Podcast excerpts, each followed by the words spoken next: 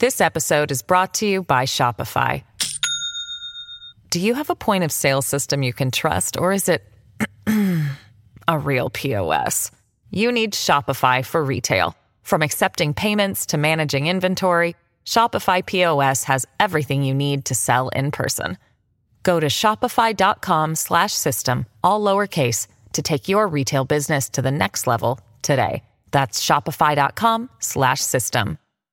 Hello, everybody. This is Marshall Poe. I'm the editor of the New Books Network. NBN listeners like to read books and buy them. So we thought we'd tell you that right now, our friends at Princeton University Press are having a remarkable site wide sale. You can get 50% off books, including ebooks and audiobooks, with the code 50, F I F T Y, at checkout until May 31. You can save some real money on Princeton University Press books. I encourage you to go there and check it out. Welcome to the New Books Network. Hello, everyone, and welcome back to New Books in History, a podcast channel on the New Books Network. I'm your host, Douglas Bell. Today I'll be speaking with Clayton Butler. We'll be discussing his new book, True Blue White Unionist in the Deep South During the Civil War and Reconstruction, published by Louisiana State University Press. Clayton, welcome to the show. Hi, thanks for having me. Clayton, uh, can we begin the conversation by talking a little bit about your background and how you came to write this book? Sure. Uh, this book um, was essentially a revised dissertation.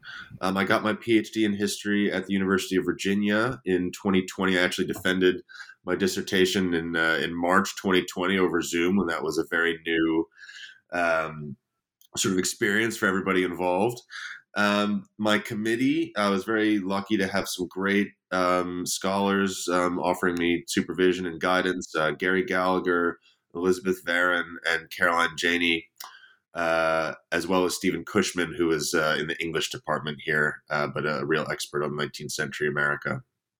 Um, so uh, I I completed that dissertation. I began in 2014. I entered the PhD program here, um, and then uh, I graduated in 2020 and uh, began working um, at the University of Virginia Press shortly after that. Um, but uh, sort of um, submitted my, my, my dissertation to LSU because they had a really strong list of Civil War history, and I think as we'll talk about a little bit uh, tonight or, or, over the course of this uh, this interview.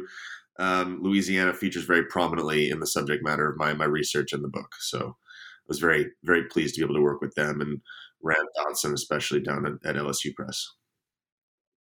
Uh, the book is about uh, white Southern Unionists. So, uh, who are white Southern Unionists and how have they been studied previously? Sure. Uh, well, one thing that I think it's very important to, to keep in mind is that Southern Unionists had a great deal in common with Northern Unionists in terms of the way they conceptualized the Union, the way they understood what they were fighting for, uh, in the Civil War in opposing secession, opposing the, the formation of the Confederacy. Um, a, a, unionist in my research was somebody who unconditionally supported the Union, somebody who rejected the formation of the Confederacy, rejected the legitimacy of secession, and hoped for a speedy return to the Union fold on whatever terms uh, were necessary. Uh, white Southern Unionists, it's important to, or it, it, it may not surprise your, your listeners uh, to hear that we're not, we're ambivalent at best about slavery. They, they were not pro emancipation in 1860. Uh, and they had that in common with a lot, with most Americans, white Americans uh, at that time. So when you talk about unionism in 1860 and, and at, or 1861 at the outset of the war, you're really talking about uh, the concept of union itself detached from any sort of support for emancipation that would come later and become associated with it. And that unionism is defined as as a, as a belief in the political economic and religious freedom offered by and and protected by the American Union which it can be very difficult for us you know, Americans, especially born in the 20th century, uh, to understand the precariousness of the Union in the mid 19th century, the idea that this was still an experiment that could fail, when you look at uh, the, the, the very recent 1848 wave of revolutions and attempts to establish constitutional republics and, and in, in Europe that, that were crushed uh, by conservative elements, the sense of the precariousness of the union and the the political freedom, the right to vote, the economic freedom, the right to migrate to own land in the West, uh, or any you know um, the ability to do that, which to, to most Europeans was uh, tantamount to miraculous, and the religious freedom to to worship as you felt, you know, by the dictates of your conscience, essentially as as it was understood, uh, was a very precious thing, and so that is what many most people in the North, in terms of the people who fought for the Union for the preservation of the Union, felt that they were fighting for and that's this that's what most white Southerners who were Unionists um, fought for as well. Um, essentially, this is when one talks about the Union, you're you're talking about what Lincoln is referring to at the Gettysburg Address: government by the people, for the people, of the people. Uh, that's what they see as a, at stake, and that's what they are um, unconditionally uh, supportive of. Have they been uh, studied previously by other historians? Yeah, um, unionism in the South is not an unknown or phenomenon, but I will say that when people think about the unionism during the Civil War, they're very often thinking of unionism in Appalachian regions, the Upper South, places like West Virginia, which of course were part was partitioned as a result of the Civil War uh, because of its concentration of unionists in the western part of the state places like Eastern Tennessee, Kentucky, and also the the, the trans Mississippi West, bushwhacking places like Missouri, that were really kind of the Wild West in some ways, uh, still at that stage of the 19th century. And that sort of unionism is very frequently understood as to be the result of the the lack of penetration of a slavery dependent slave based economy um, cash crop economy. It's that's not the cotton South. That's not the South where uh, the economy is deeply, deeply invested in slavery as an institution. So they resisted um, Confederate independence because they felt they had much less to to gain and more to lose uh, from from that sort of separation. My book looks at unionism in the Deep South, uh, places, uh, you know, the original seceding seven states, for example, the ones who went out immediately almost uh, on Lincoln's election, the ones who have the high have the higher proportion as a, a total of their population of enslaved people and were more uh, deeply invested in slavery as a social system and economic system.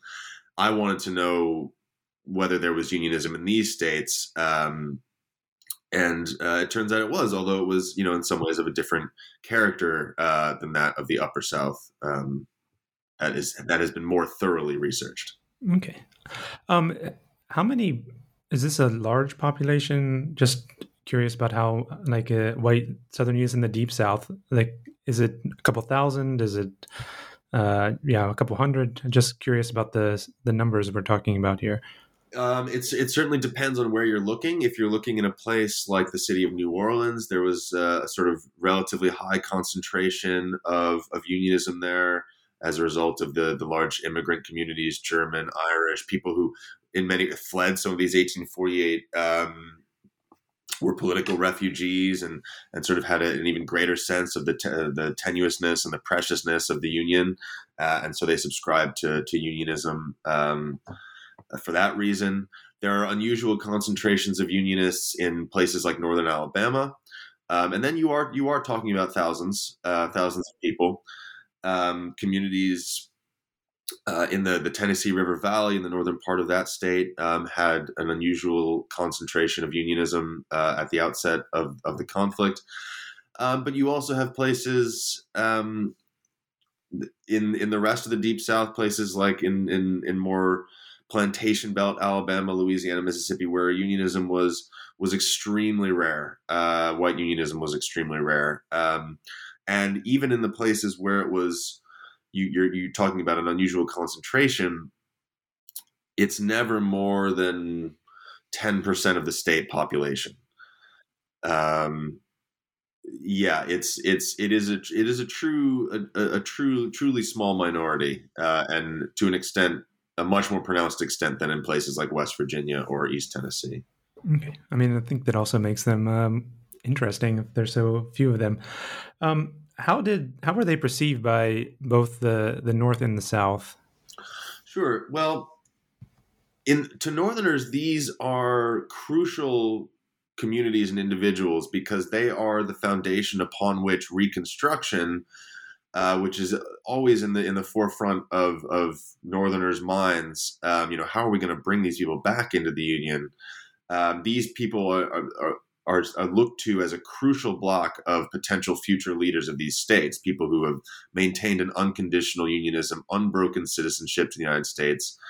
Um, you know, when the war begins, the the concept of black citizenship, even of emancipation, but but to, to say nothing of black citizenship, is not really in very many people's minds in the North. So, as the war goes on, they're looking to these white unconditional units in the Deep South to play crucial leadership roles in bringing their states back into the Union um, as as model Southern citizens.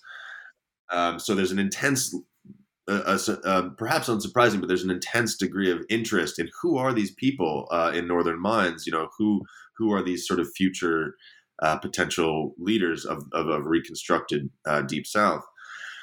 In the Confederacy, um, these are the Tories of the Second American Revolution. These are the the loyalists to the to the Union, to you know the the quote unquote Black Republicans.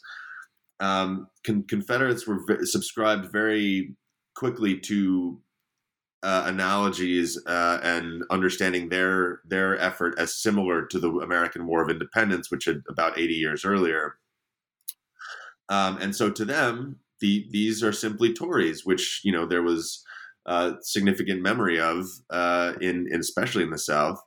But they took a lot of comfort in some ways from the fact that the, the number of Tories they had in their populace was was much less than than during the Re- American Revolution, when there were significant numbers of Tories uh, loyalists to the crown uh, and to Great Britain during the Revolution. So they they sort of patted themselves on the back a little bit that yes, we have Tories, but there are a lot less of them uh, at, at this stage.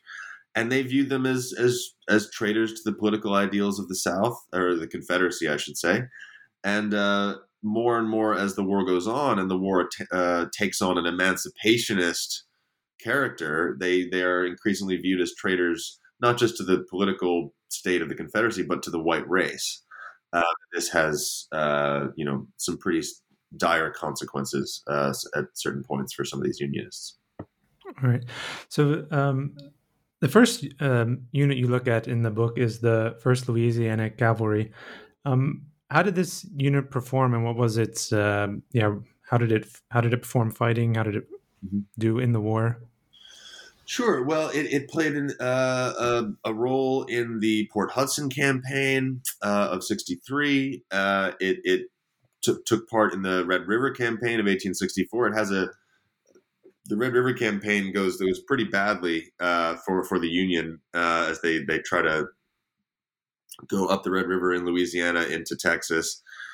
Um, and uh, I found some very interesting um, letters in the LSU Special Collections that one Confederate soldier talked about how they um, took took a, a, a, real measure of revenge against these Louisiana Unionists uh, during the Red River campaign, and you know uh, he, he, calls them Jayhawkers, which I think is sort of a, an unusual term uh, for, for, these Unionists, but he this guy Louis Bringier, uh, these letters I found um, talks about how he he cleaned them out.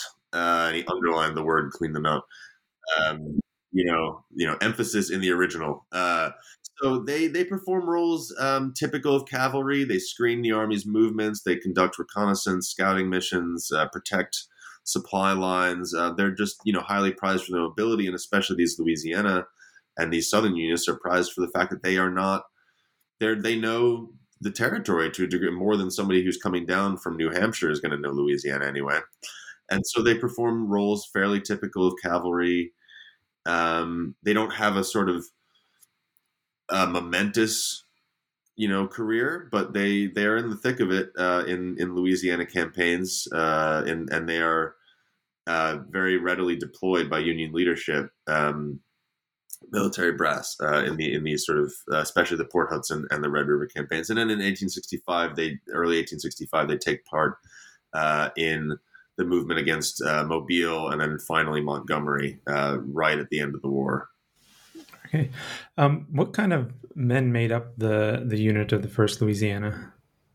Uh, according to my my research and looking into to service records and and the, the sort of sources I was able to to track down, um, about half, maybe even slightly more than half of the First Louisiana Cavalry are foreign born um, residents of New Orleans. Uh, New Orleans falls to Union forces in uh, the early summer of 1862 and they immediately start recruiting. The Union Army does start recruiting um, native or not native, but residents of New Orleans, Louisiana, to, to, to serve in the Union armies, and they have the most success recruiting with with uh, German, Irish. There's still a, a good percentage of French uh, immigrants to New Orleans at this stage, uh, who are say ambivalent uh, at best about the Confederacy. They're they're not they tolerate slavery uh, as necessarily as residents of a, of a deep South state, but um, have a sort of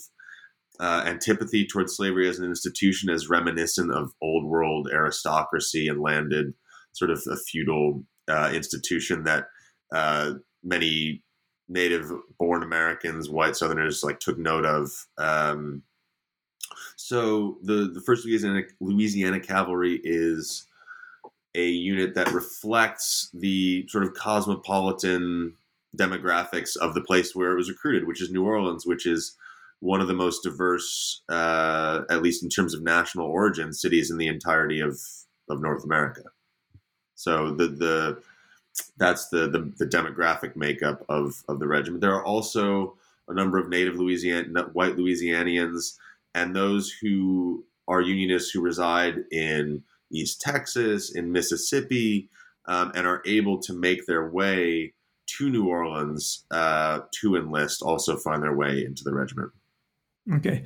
Um, you say that this unit embodied uh, the United States' effort to harmonize military and political efforts to piece the country back together. Can you kind of explain how this unit reflected that idea? Yeah, well, from the very beginning of the war, uh, Republicans, Lincoln among them, um, nurture this belief that most white Southerners are at heart unionists. They're, they they don't really want to to break away from the United States. They don't have any real love for the Confederacy. That real, you know, they're the the fire eaters, the the secessionists, vocal uh, proponents are really quite a, a, small minority, and and basically that uh, many white Southerners have been whipped up into this kind of hysteria, but um, can be brought back into the union fold um, if given if given a sort of opportunity to do so. And so they're constantly trying to elicit this. This is Northern leadership, Republican leadership in the United States. Democrats are a lot more hesitant. They say you're underestimating the degree of antipathy here to the Republican administration. Um, but they're constantly trying to find, seek out, and support native white Southern unionism so that they can sort of liberate themselves. They can sort of um, as I as I was mentioned before, bring the bring these states back into the union, um, and and start the process of rebuilding and be given the tools essentially to help them help themselves. So. The first Louisiana Cavalry, these Deep South Unionists, are the exact people these Republicans uh, and Northern Union leadership are looking for. You know, just give us guns, give us ammunition, give us the ability to to help you know fight against these, these this Confederacy, and we will come back into the Union gladly. Um, so that's what I mean in that when I say that it's an attempt to harmonize the military and political progress of the war. They want to help white Southern Unionists help themselves to bring these states back to to, to Union allegiance. Um, and what happens, unfortunately, over the course of the war is is there's a, a a sort of realization that the numbers that they were hoping for, this concentration of, of latent unionism, just isn't there to the degree that that sort of these uh, somewhat idealistic Northern Republicans had hoped it would be. They thought if when the Union Army showed up, many white, many more white Southerners would say would view them as deliverers, essentially, than in fact happened. That they underestimated the extent of Confederate nationalism that, that existed and the degree to which uh, the white population was was dead set against uh, reunion. So that's why they loved units like the First Louisiana Cavalry because they were confirmation of this hope. But you know, there were only a couple of them. There weren't. They didn't materialize to the degree that they they would have wished. Right. Well, makes a lot of sense.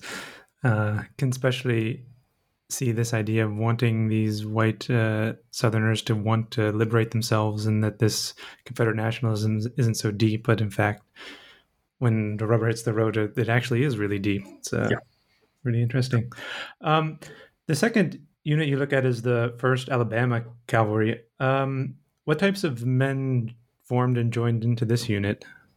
Sure. Well, in contrast to the First Louisiana Cavalry, uh, the people who make up the first Alabama, and this is again, like I mentioned, largely drawn from the northern part of the state in the Tennessee River Valley, the hill, the hill country up there. Uh, they're they're almost all native-born white Amer- white Americans um, who have a deep set antipathy towards the planter class. Their their rejection of the Confederacy, their unionism, is more uh, firmly based in an opposition to both slave owners and enslaved people uh, alike. Uh, but they have less connection uh, to to the, uh, the, the plantation cash crop economy, and um, they have a lot more in common with, say, East Tennessee, West Virginian unionism people who live in areas of the state that are not as uh, not as heavily demographically uh, enslaved, and so they feel less of a sort of uh, pull in that respect towards the Confederacy. Um, I, I, should mention here as well, and it becomes very important uh, over the course of the story that unlike in the upper south the places that i you know i said were traditionally associated with unionism during the uh, during the civil war you know west virginia east tennessee kentucky missouri uh, upper South Unionists tended to be uh, Whigs before the war, or at least not Democrats, because of course the Whig Party essentially collapses in the 1850s uh, prior to the war. But in New Orleans uh, and in northern Alabama, Unionists tended to be Democrats. They tended to be of the end, uh, at least in northern Alabama, they tended to be of the Andrew Johnson style of Unionist. And uh, these northern Alabama counties that supply the most Union soldiers uh, actually vote for Stephen Douglas in the 1860 election, and not Breckinridge, um, who is the is traditionally seen as the the quote unquote or you know the Southern Democratic candidate.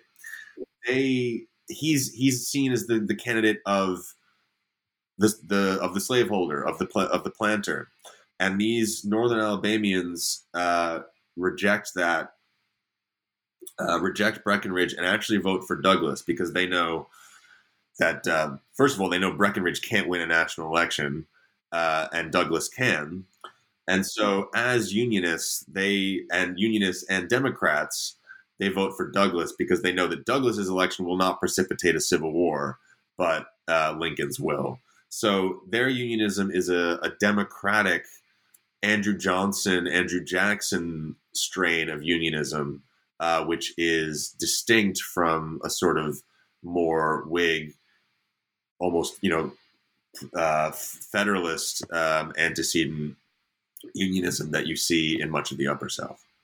Okay, that's very interesting. Um, how what types of uh, or how did the first Alabama perform in the war? What types of uh, you know uh, battles were they involved in? What was their mission? Yeah, similarly to the First Louisiana, they perform roles typical of cavalry. Um, they are sort of the eyes of the armies. They are conducting raids. They're they're attacking railroads, uh, protecting supply lines, um, conducting reconnaissance, um, and they they function in that role through most of 1863. Uh, in 1864, um, they end up in Sher- in Sherman's army uh, um, under under Sherman's c- control or command, I should say.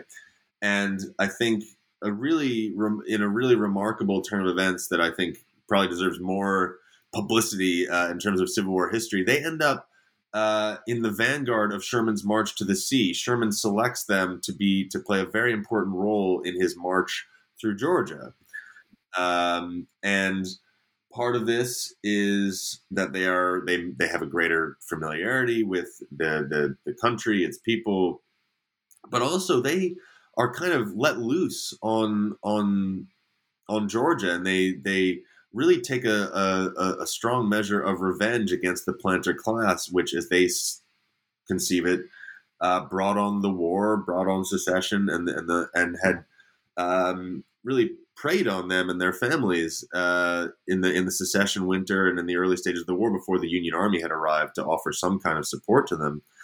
Uh, Sherman kind of lets these these Alabama Unionists loose in Georgia. Um, and they become somewhat infamous on the march. Um, but I think uh, it, it is Sherman. Sherman was knew how to send a message, and uh, you know, by deploying the white Southerners, Southern Unionists in the March to the Sea, I think he he sends a very clear message that he's not making war on the South; he's making war on treason and secession. That he has nothing against Southerners per se, as long as they are they're Unionists, and and their role in, in going with Sherman in '64 is uh, a really striking example of um, sort of the for, forgotten Unionists hiding sort of in plain sight in Civil War history. Mm-hmm. So that decision by Sherman was explicit and like very political um, from his point of view from what Sherman was doing? Yeah, yeah. He he he was very um, conspicuous in in in in this sort of in in putting he he made uh, several companies of the First Alabama his his headquarters guard, uh, who literally marched right with him. Another person who came with him on the march was um, William Smith, who who ends up governor of Alabama a few years later. Uh, he's sort of too old to be serving in the ranks, but he's he's a, a, prominent Alabama Unionist at this time, and he goes with Sherman as a kind of advisor in his in his uh, among his um, you know with his staff, and so he's Sherman is is very keen to associate himself with the Unionist element of the South. Okay, um, you next turn to the uh, Fort Pillow Pillow massacre. Um, could you maybe first explain what the Fort Pillow Massacre was um, and how it's typically discussed uh, in Civil War history? Yeah, uh, the Fort Pillow Massacre is one of, if not the most infamous events of the war, and became a sort of byword uh, in years to come by by contemporaries. Uh, essentially, what happened was there. Fort Pillow was a fort um, north of Memphis on the Mississippi River. Um, and in 1864, um, it was uh, essentially um, occupied by uh, USCT, that is United States Colored Troops, and uh, white Southern Unionists uh, from West Tennessee, about 50 50 uh, in terms of the, the makeup of the fort at that stage. And in April 1864, uh, Nathan Bedford Forrest, the notorious Confederate cavalry leader, who I think you know any any uh, Civil War um, anybody who's interested in the Civil War will be familiar with. Um, attacked Fort Pillow. Um, you know, fought his way in. Uh, his men fought their way in, and the the garrison uh, attempted was not allowed to surrender uh, and was uh, essentially slaughtered, um, uh, put put to death, uh, not allowed to surrender uh, by Forrest troops and this was seen quite rightly because it was as a, a racial atrocity. The, these Confederate soldiers refused to accept the surrender of black troops and and murdered them instead.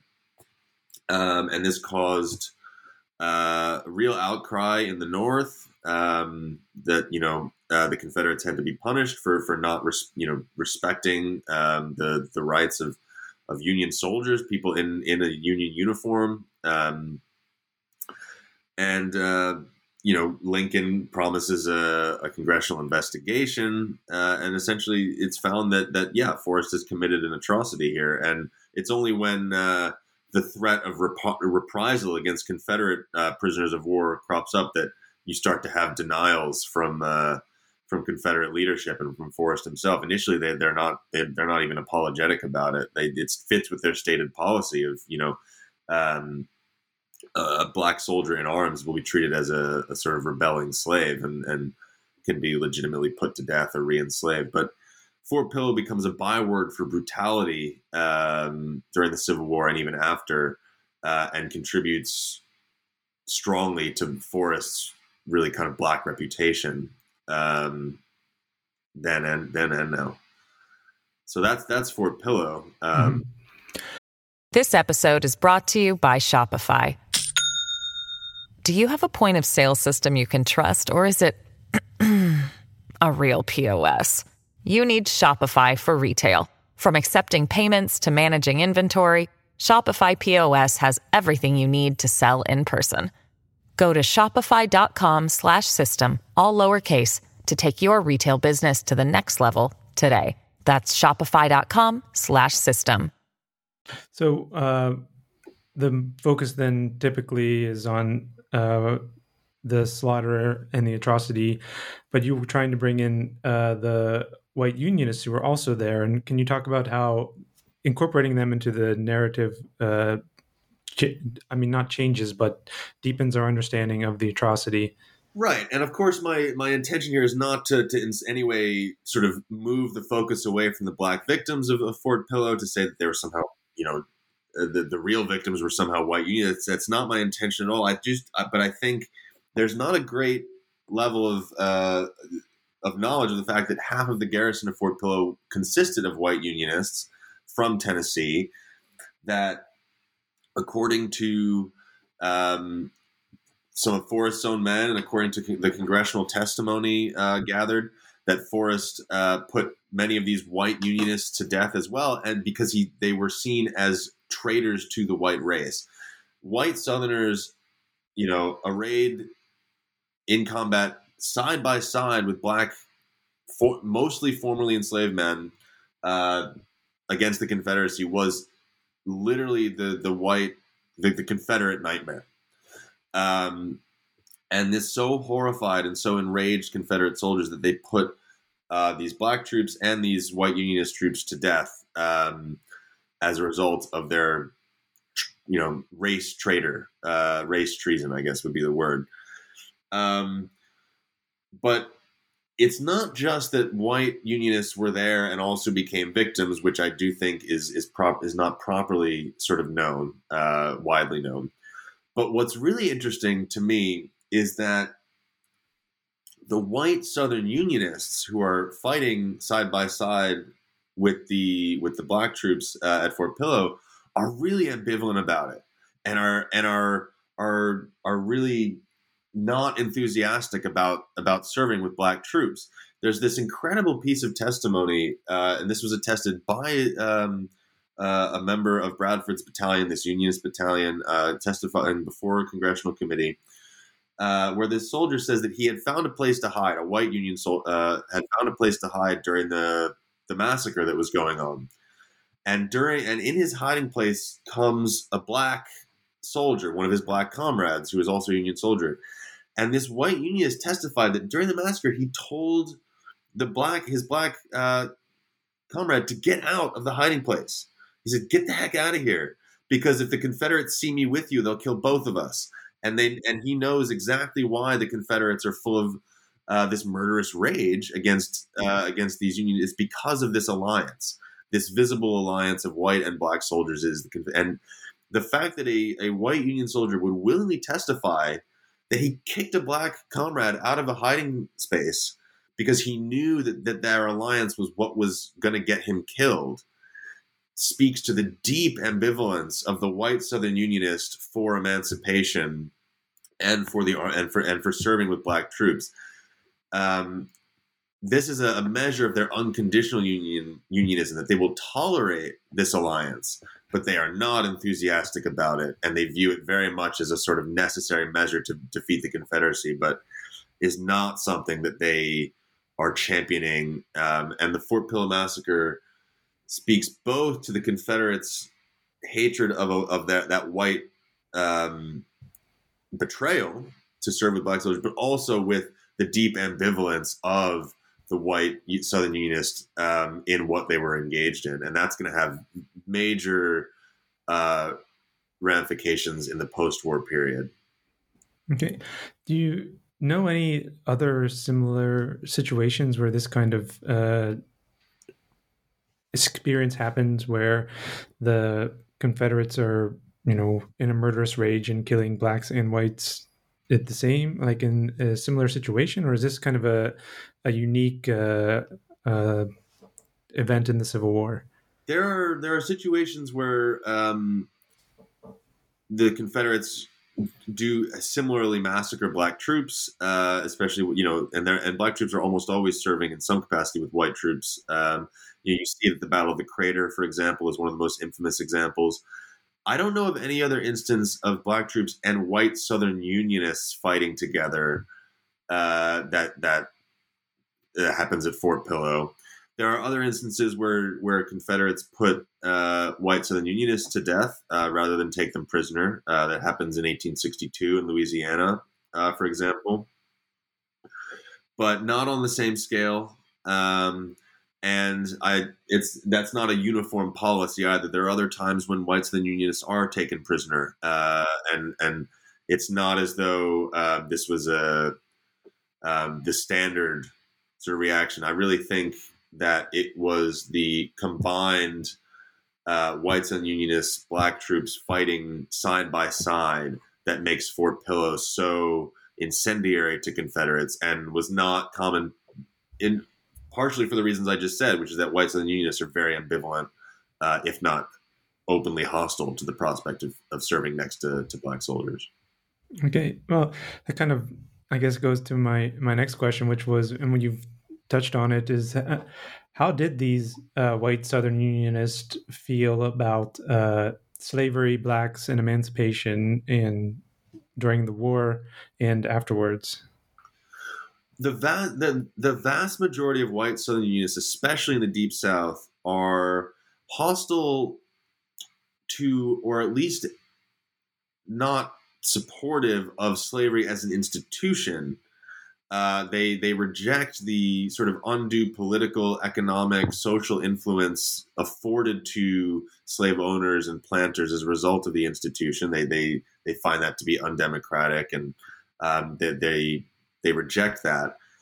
But and again, this is this is true of, of Southerners and Northern, white Northerners alike. In the vast majority of cases, this does not necessitate any solicitude for the enslaved at that uh, you know as a sort of the other side of that they they basically hated slavery and the enslaved as well um, again this is this is, is similar to the the unionism the anti-slavery uh, of somebody like Andrew Johnson, who was a deep, who was a a, a, a, a real racist, but somebody who also hated slavery as an institution because of what it did, uh, as he saw it, to degrade the non-slave holding white uh, population. And and most whites deep uh, most white unionists in the deep South uh, have a similar attitude towards slavery.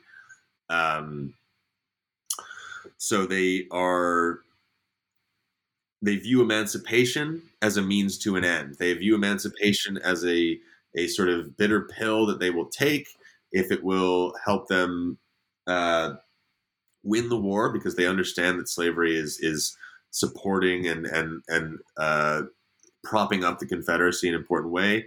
They view it as a punishment a ch- and, a, and, a, future check against uh, the old slaveholding class. They they know that slavery is what caused secession and the war in the first place, and getting rid of it will get will cut out that possibility uh, in the future. Um, but they the, almost never view emancipation as the right thing to do on behalf of enslaved people. Um, it, there are a few cases of that, but it's it, it's important to understand that that's almost never how they're conceiving of emancipation. It's not the end in itself. It's not their goal. Uh, it is a means to a different end, which is the the saving of the union. So would they be in support of like uh, colonization then, of like yeah, having slaves sent back to Africa after they were free, the enslaved? Yes, uh, I, I, shouldn't say that you know in a, blanket way, but uh, in the way that that was a, a sort of cherished, uh, bizarrely cherished hope of so many white Americans right up through the middle of the 19th century, uh, because they are totally unable to conceive of a biracial polity. Then yes, one of one of Alabama's most strident unionists, C.C. Uh, Sheats was his name is talking about colonizing all the, the black population of, of, Alabama out to the west uh, in the 1870s. Uh, he's talking. He's still talking about the notion of like we cannot, you know, we have to get separate the black and white population. This is in the 1870s. This guy is a very interesting guy. He's an unconditional unionist from northern Alabama.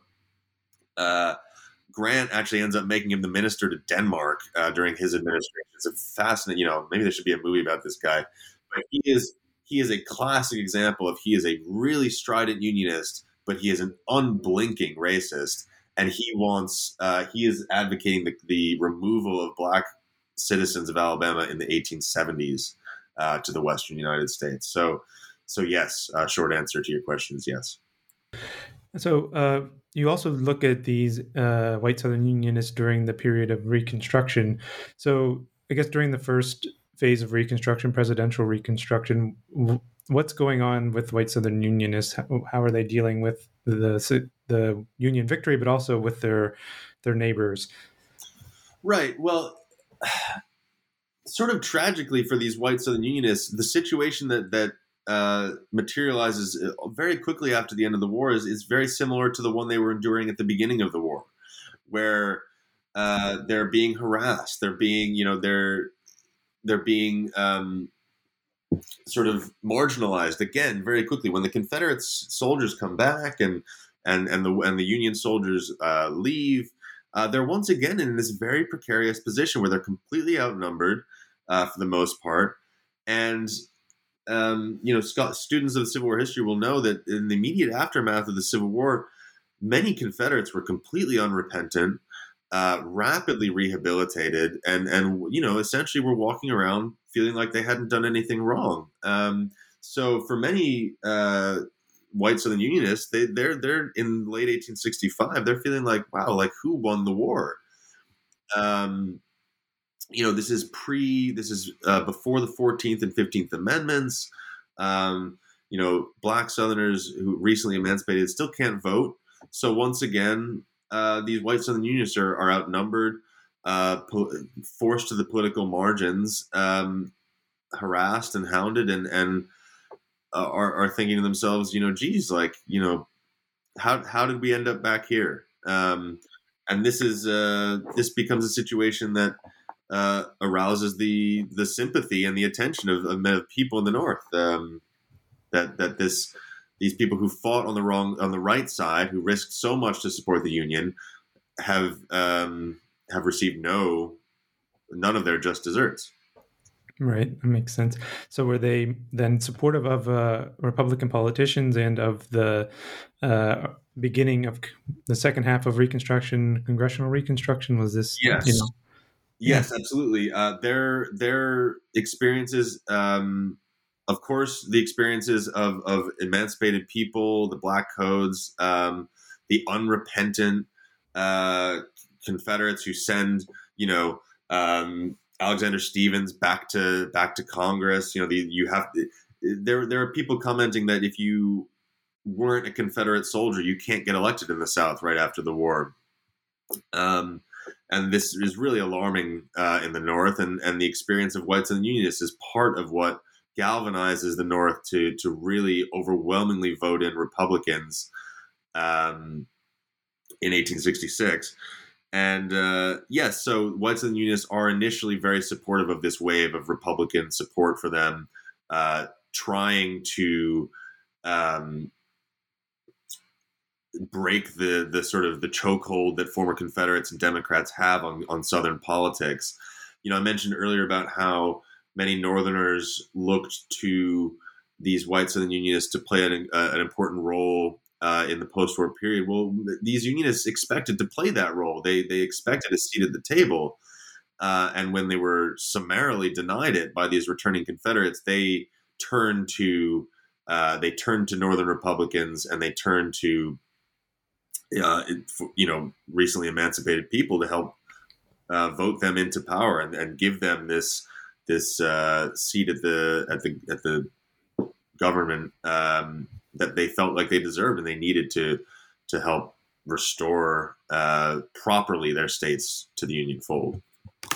So, how did things go under congressional Reconstruction? Did these start winning offices uh, in in taking control of state legislators, or they do? Yes, uh, a number of unionists uh, play very important roles in congressional Reconstruction. Um, I mentioned William H. Smith, who went with Sherman uh, on his march. He ends up he's the first Republican governor of Alabama in its history.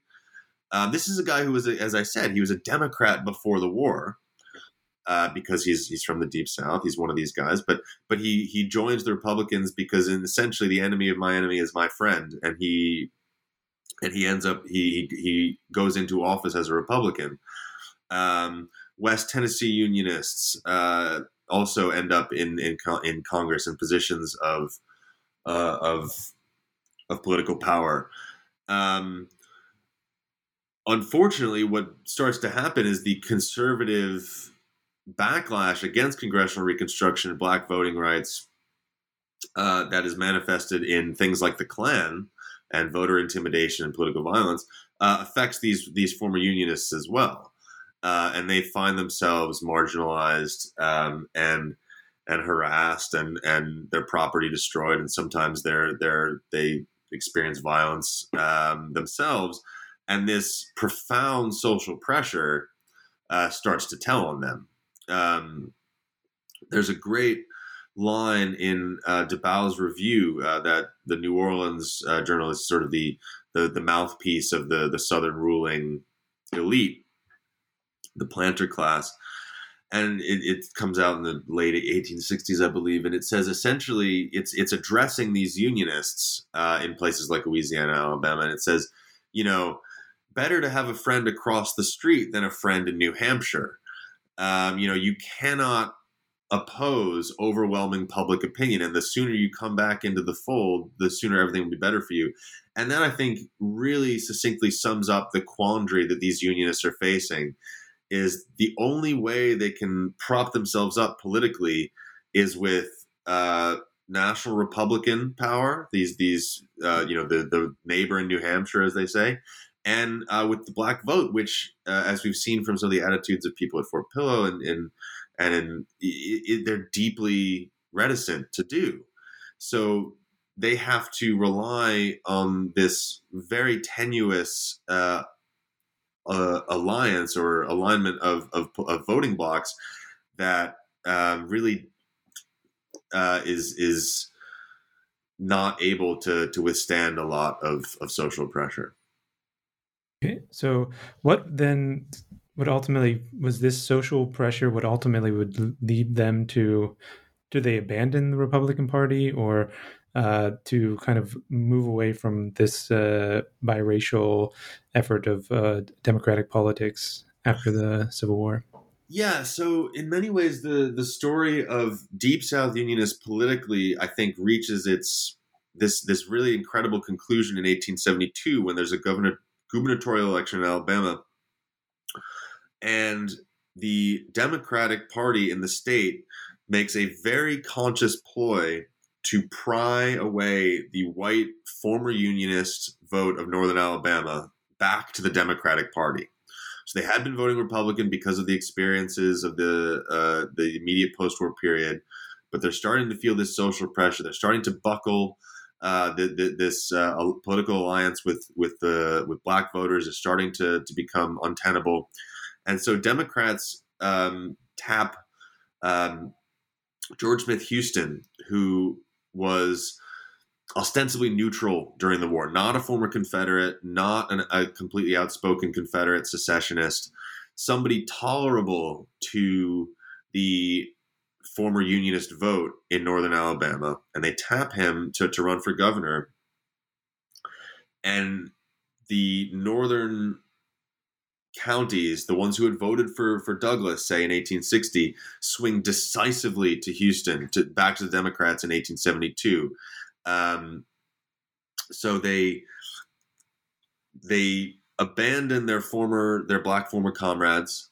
They in order to hold the color line uh, and and reestablish the democratic political control of the state. This is essentially the de facto end of Reconstruction in Alabama. Is is the 1872 election when Democrats sweep back into power, and they sweep back into power largely on this on the backs of white former Unionist voters in northern Alabama, which is a real irony. The idea that these these these people who fought so risked so much to to to to support the Union and fight against the Confederacy during the war are in some ways the crucial voting bloc that ends that that succeeds in redeeming quote unquote this is the the term that's always been used redeeming Alabama for the Democratic Party, banishing the radical agents of um, of republicanism, and res- and restoring democratic rule, and setting in uh, essentially a hundred years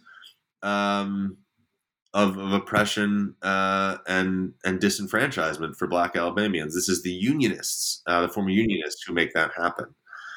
Um, and that understanding how that could be possible is is really key to understanding 19th century politics in America. I think in a in a broad sense. Yeah, fascinating. Um, so, having written and studied about these uh, individuals and their units, um, what do they tell us about the Civil War and about Reconstruction in a broader, you know, uh, sense? Yeah, I think more so than even many Northern soldiers, they throw into very stark relief how unionism and support for emancipation or black civil rights are distinct causes uh, in the 19th century they, that do not necessarily follow from one another. The reason that these Alabama unionists in 1872 can vote for a Democratic candidate uh, without reservation and, and end Republican rule in the state. Uh, Alabama doesn't elect another Republican governor, by the way, until the early 80s, I think, uh, 1980s, that is, um, is because their mission, which is to save the Union, has been accomplished. They don't view this as a sort of compromise. They don't view this as a sort of failure because black civil rights, black voting, and, and protection of, of, of the black population of Alabama was never their goal.